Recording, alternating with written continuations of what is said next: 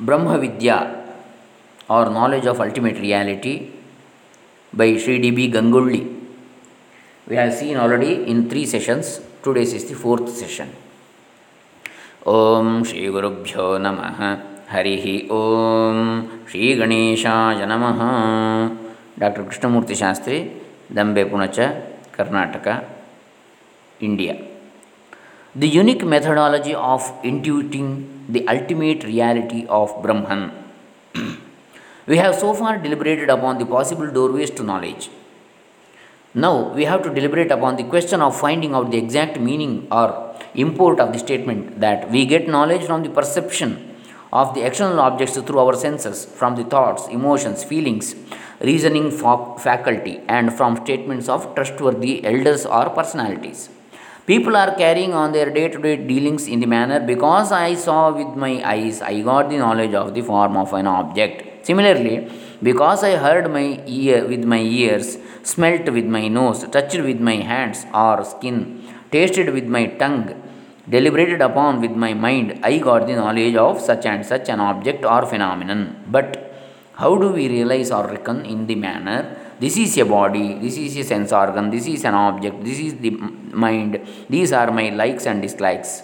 Before we obtain the knowledge, there must necessarily be a volition within a within to proceed ahead or pursue to obtain that particular kind of knowledge or cognition of that particular volition taking place in our bosom. When we say, I got the knowledge, what exactly is the special feature or change that has taken place in us? It becomes quite essential now to discern this transformation in our mind or heart with all our attention, observation, and awareness or self reflective consciousness, which we may call intuition.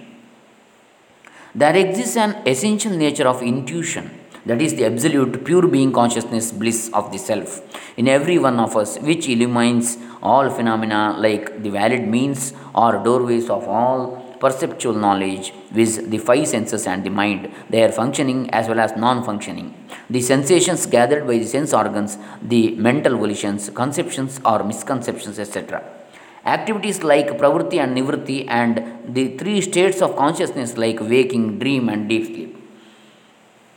It may be given the nomenclature of Siddhanubhava, that is, intuitive experience, which is self established or existing in itself and by itself, having no dependence upon anything else or having anything second to it.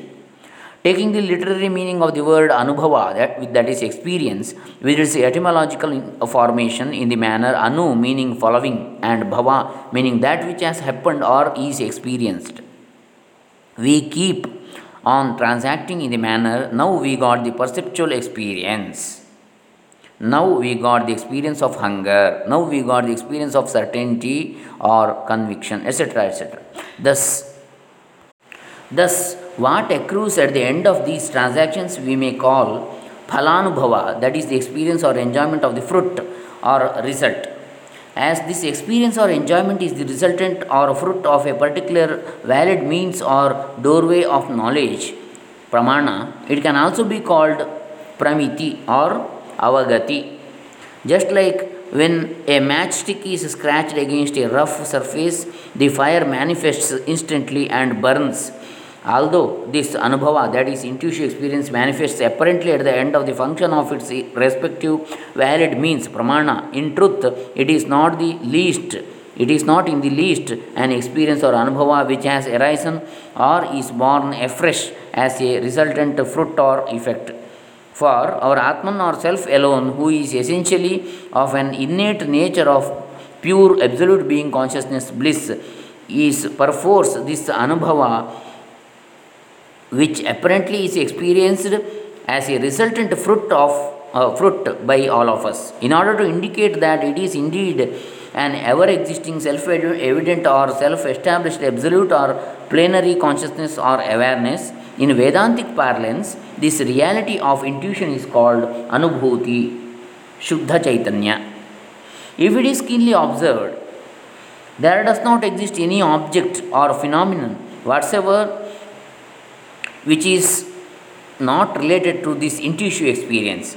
To say that this exists relationship with our innate intuitive experience, that is pure consciousness, has perforce to take place, for everything is pervaded by this intuition, just like space pervades everything in it, and thereby the existence of, of anything means the latter's existence in space alone. Similarly, this pure consciousness or Chaitanya is the substratum for any percept or concept.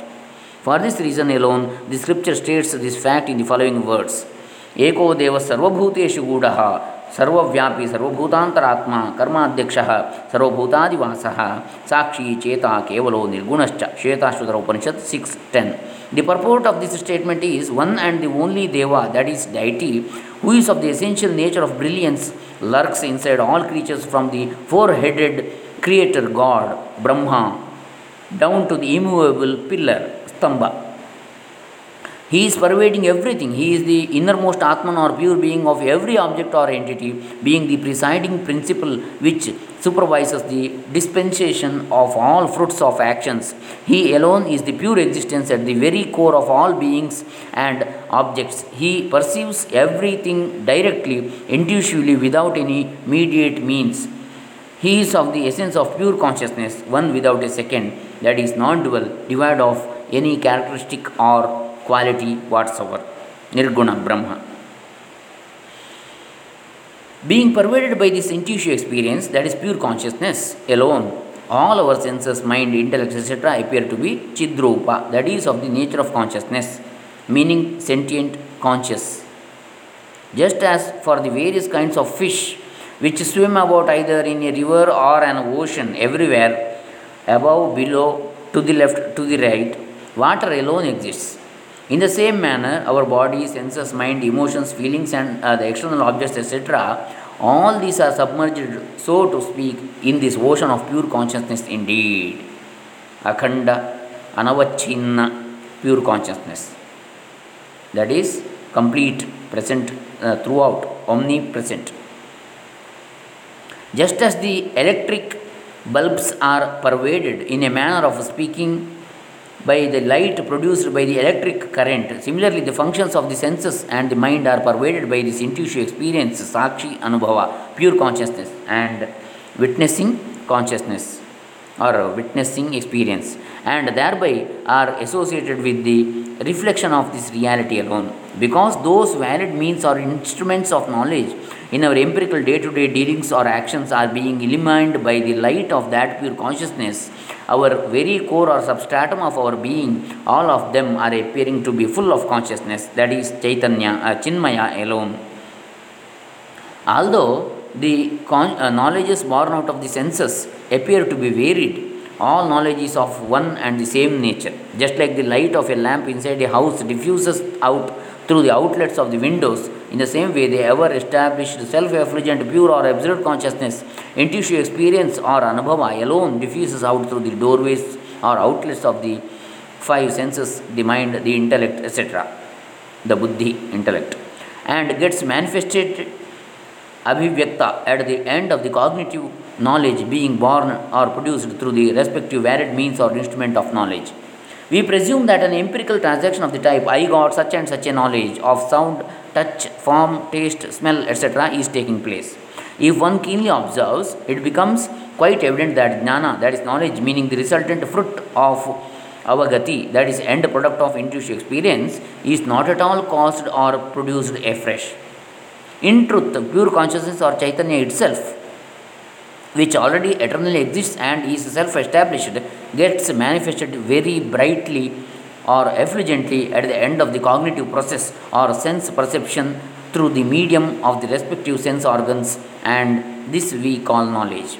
Just as the common run of people transact in a manner, look, the moon has come this side. When the cloud which had covered up, the moon moves away to a side. In the same manner, the common people in this uh, present context to transact in a manner, I got the knowledge of such and such a thing or object. That is all. In truth, if one keenly observes, what has occurred afresh is only the change of the respective form of cognitive knowledge. Jnana or intuitive knowledge as such is manifest or rather has become effulgent in the respective form of the resultant intuitive experience or avagati alone, but is not born afresh in the ultimate analysis. Which was present, we learnt, that's all. To give an analogy, Just as by virtue of the green, red, or yellow color of the electric bulbs, the light inside appears to have assumed the various colors of the outer covering, in the same manner, in the case of the specific type of knowledge, especially of the type, this is knowledge of smell, this is the knowledge of taste, etc., the specific forms of the respective functions of the senses, mind, intellect, etc., and the resultant assumed forms of knowledge or consciousness are superimposed on the substratum of Jnana Swarupa, that is the very essential nature or fountain head of pure consciousness or intuitive experience. This is the secret of all knowledges indeed. So I think let us continue this uh, Brahma Vidya in the next session. So this ends the fourth session. Hare Rama. Om Tat Sat.